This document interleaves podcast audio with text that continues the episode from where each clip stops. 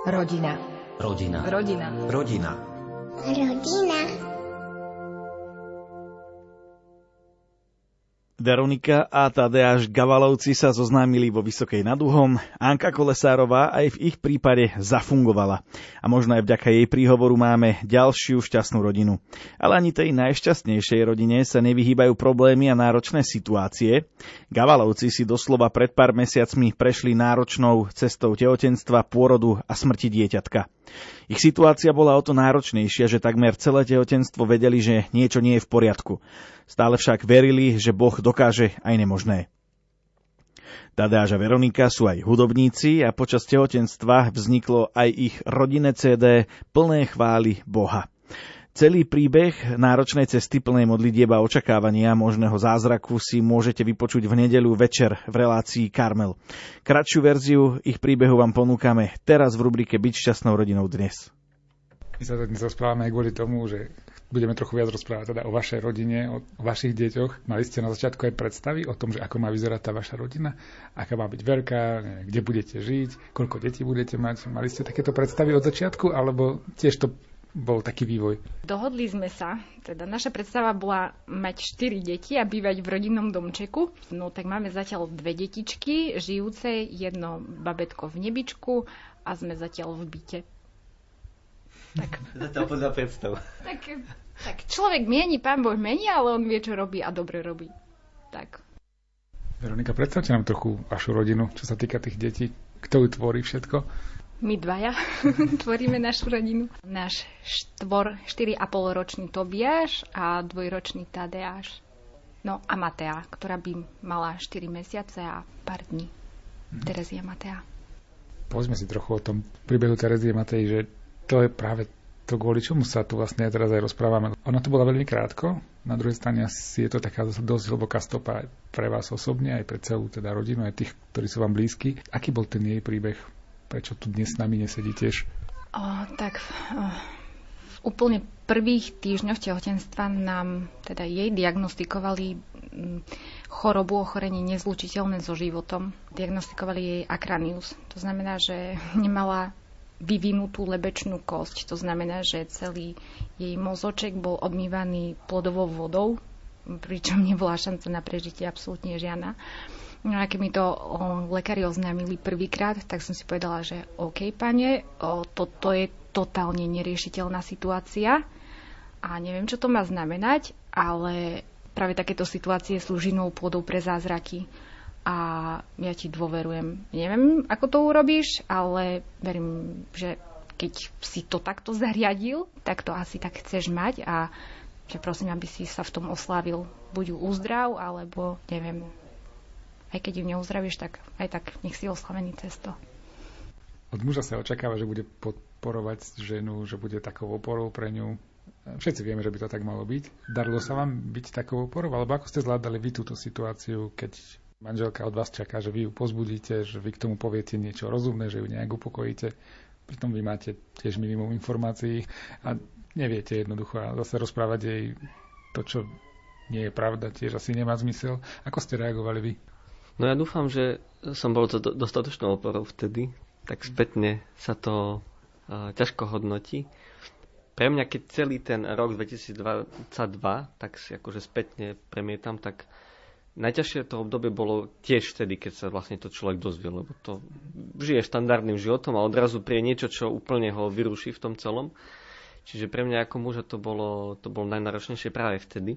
No a tak som sa snažil byť to racionálnejšou stranou toho celého, hej, že v podstate ono bolo to aj emotívne ťažké pre mňa, ale zase na druhej strane no čo človeku ostáva iné, hej, keby mohol, no tak by som to prišiel, by som to opravil a hotovo, hej, ale niekedy veci sú ako sú a nerozumieme prečo sú ako sú a skôr sa pýtame Boha, že ako to vlastne je a tak som sa snažil skôr Veronike bez nejakých dlhých slov a obkecov len proste byť pri nej a snažiť sa na to pozrieť z inej strany. Nie ako tak, ako sa to núka, alebo tak, ako sa to zdá, ale snažiť sa na to pozrieť, alebo hľadať tie zmysly toho celého príbehu aj toho všetkého, čo nás ešte malo čakať. Ja by som ešte doplnila, že teda dosť často hovorilo, že ale pozri, že veď aj technika môže zlyhať. A tiež poznáme prípady, kedy sa to naozaj tak stalo, že technika zlyhala a dieťatko sa narodilo a bolo zdravé. Hej, žilo normálnym plnohodnotným životom. A druhá vec bola tá, že aj keby sa technika nemýlila, naozaj by to babetko malo tú diagnózu, tak Pán Boh je mocný a stále aj do poslednej chvíle, dokonca aj v čase, keď aj keby sa babetko narodilo s tou diagnózou, tak ešte aj vtedy Pán Boh môže zasiahnuť a môže pred našimi očami dorasť to, čo chýba. Lebo Pán Bohu to nie je nemožné. Ale veľmi sme s tým bojovali. Naozaj akože to vyzerá, že máme takú silnú vieru. Ale proste boli momenty úplnej bezmocnosti a totálneho takého pocitu, ja neviem, seba obviňovania a zlyhania, kedy sme sa, aspoň ja som si to dosť vyčítala a vyčítala som si to, či babetko nemá tú chorobu kvôli mne, že som robila niečo nevhodné. Ja neviem, že či som sa nevystavila nejakým chemikáliám alebo čomukoľvek, kvôli čomu sa to spravilo tak, ako sa to spravilo, alebo nespravilo, ako sa to malo spraviť.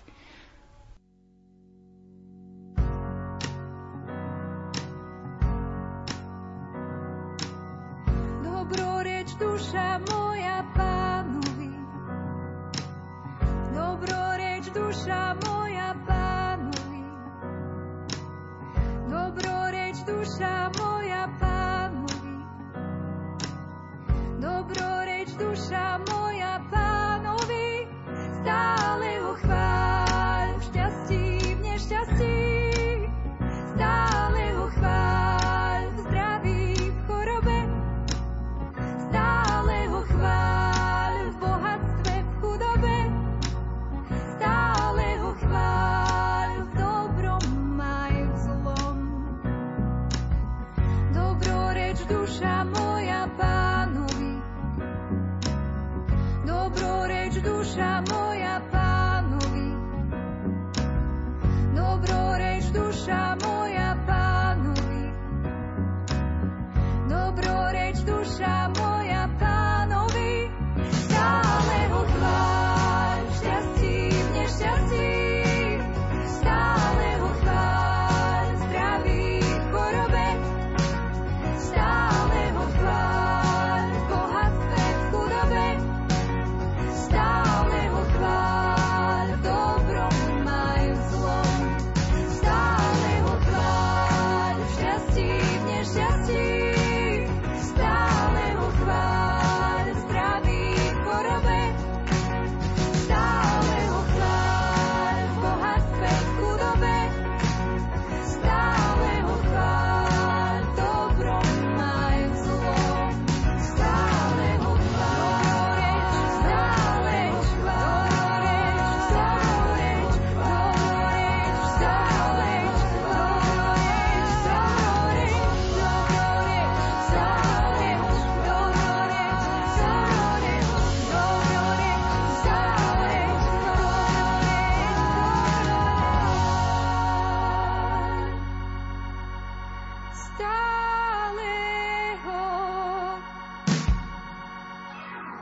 Stále ho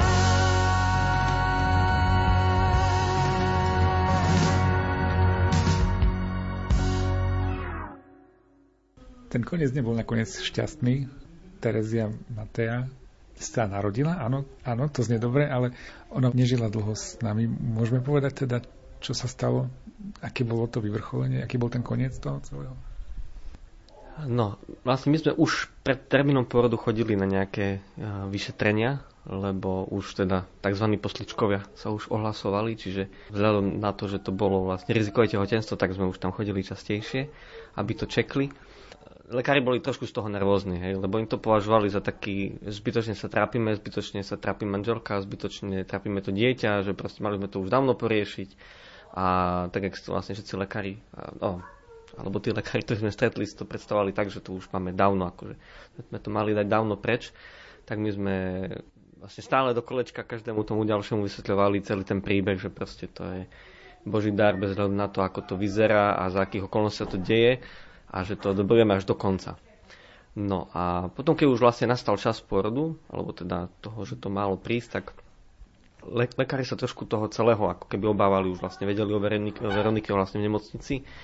A vlastne to je diagnóza, kde vlastne čokoľvek sa môže stať. Hej? Lebo jednak tá hlavička nie je vyvinutá, čiže je riziko, keď je to babetko napred hlavičkou, a teraz ako by sa otočilo teraz, a všetko toto okolo toho. Každopádne ja som bol pri všetkých pôrodoch a ten taký klasický vždy bol o jednom lekárovi a jednej sestre, alebo jednej lekárke a jednej sestre. Ale tam vtedy to vyzeralo tak, že tí lekári tam boli 3 a 4 a sestier do blúdu. Čiže ono to celé bolo také akčné a pobehali okolo nej a mala veľmi veľa plodovej vody, čiže nevedeli, čo sa vlastne bude diať. Čiže bolo to také akčné. Dosa aj oni sami, tí lekári, báli, či to vlastne manželka zvládne, či sa tam niečo nepopsuje a tak. Proste boli pripravení na všetky scenáre a tak to aj vyzeralo tam. Tých ľudí bolo veľa.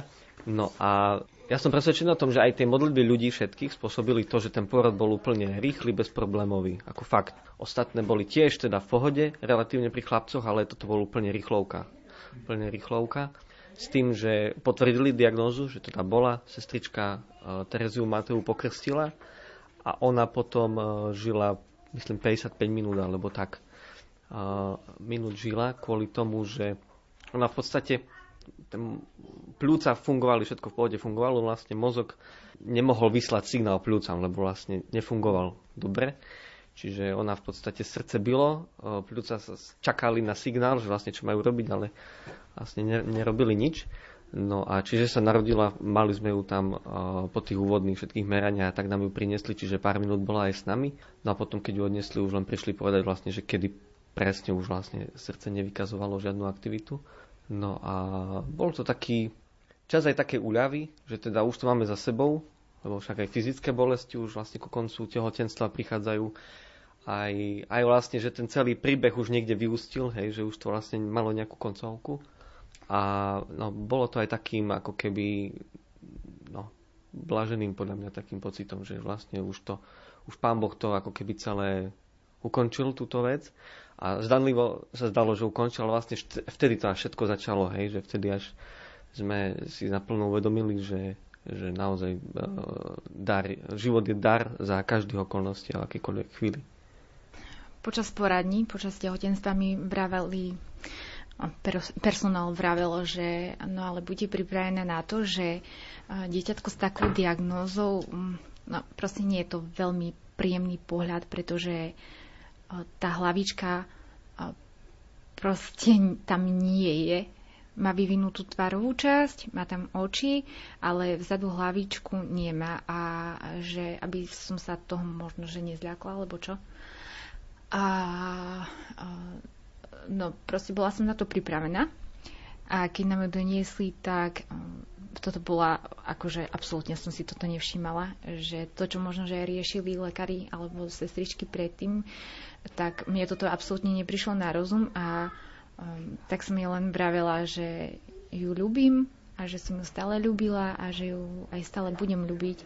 A to isté aj Tadeáš, sme jej vraveli, že je milovaná a že je chcená, že sme ju tu chceli mať. A to mi presne ukazoval aj Pán Boh taký ako keby paralelu na ten náš duchovný život, že aj my možno, že sme niečím neveľmi pekný, hej, máme hriechy, máme nejaké nedokonalosti, ale on je ten, ktorý nás ako prvý ľubí. On je ten, ako prvý má pre nás nádej, že sa môžeme a dokážeme sa zmeniť. On má prvý pre nás vieru. A pre mňa to bolo, že wow, Ocko, si úžasný. A vôbec som neprežila len nejaký smútok alebo bolesť nad tým, že ja neviem, že nemám babetko, pretože viem, že ho mám. Viem, že je v najlepších rukách, verím, že sa stretneme a že tam už nikomu nič nebude chýbať. Ešte dokonca po pôrode som mala taký ťažký čas, kedy som predýchavala, že už zrazu neniesiem pred sebou tonu, ja preháňam, že už neniesiem taký veľký náklad. Ťažšie sa mi dýchalo a tak sme sa modlili spolu s Tadeášom a otvoril aplikáciu Bibliu na telefóne a verš na deň bol z úst dojčiat, nemluvniat a dojčiat si pripravil chválu. Ako to je je veľa takých momentov, hej, takých detailikov, ale práve takéto veci, cez takéto maličkosti, povedzme, nás Pán Boh utvrdzol v tom, že on vie. On vie, čo robí, prečo robí, ako robí a dobre robí. Rodina. Rodina. Rodina. Rodina. Rodina.